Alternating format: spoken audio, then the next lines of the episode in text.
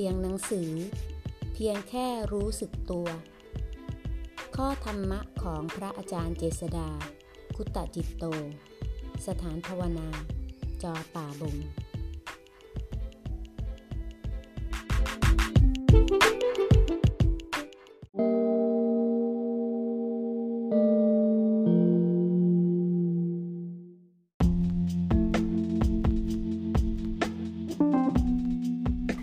หน้า95ชีวิตเราแต่ละคนมีทุกข์อยู่ตลอดสายนะเป็นบททดสอบของธรรมชาติว่าเราจะเรียนรู้มันหรือคอยผลักไสหลีกเลี่ยงไม่ยอมรับว่ามันเป็นทุกข์ไปตลอดแต่ส่วนมากมักผลักไสแล้วไปหาไปติดใจในความสุขทางกายทางใจไม่ยอมรับไม่เรียนรู้แต่พอกพูนความยึดติดในความสุขนั้นๆมากขึ้น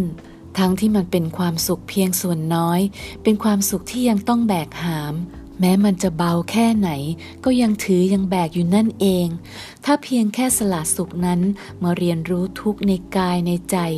ความพ้นทุกข์ความไม่ต้องแบกจะเป็นจุดหมายที่ต้องไปถึงแน่นอนถ้าไม่ท้อถอยเสียกลางคันในอากาศมีฝุ่นละอองอยู่เต็มไปหมดแต่เรามองไม่เห็นต่อเมื่อมีแสงผ่านมาและอยู่ในมุมที่ถูกต้องเราจึงมองเห็นฝุ่นละอองนั้น